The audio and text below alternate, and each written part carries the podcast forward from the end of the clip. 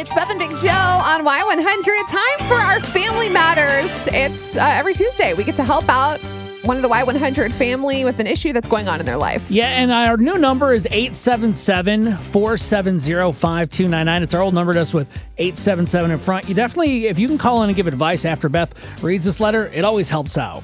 It says, Dear Beth and Big Joe, I need your help. I think my boyfriend is going to propose on Christmas, and I don't want him to do that.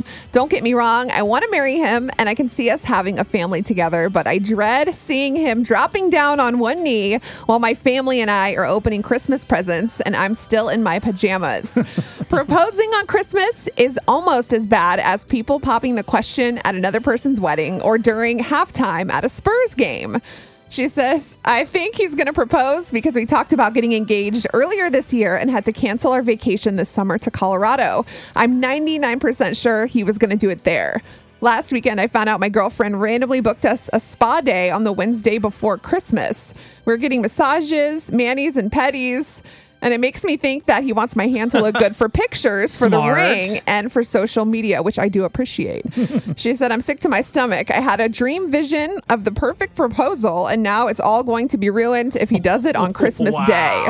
She wants to know should I tell him not to propose? I wanted to cry when he popped the question, but these wouldn't be happy tears. Oh my gosh. Anonymous from Live Oak. Wow. Wow, wow, wow. Okay, 877 470 5299.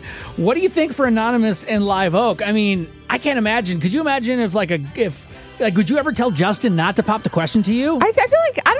I wish we knew how old she was because Yeah. I, I think when you're younger, like in your early 20s, you have this idea of you want it to be this big, uh, like huge ta-da. It's got to be the best proposal ever and top all the other proposals. Don't you do it on my birthday or a holiday? But as you get older, like you, she needs to realize it's not about when or how. It's about love and the meaning of getting engaged and like being married and spending your life together. it sounds like she So- doesn't want to hear any of that, though. She just wants to know how do I tell him no? I think she's focusing on the wrong thing and she should not ruin this. All right, what do you think about today's Family Matters? We'll talk to you next at 877 470 5299.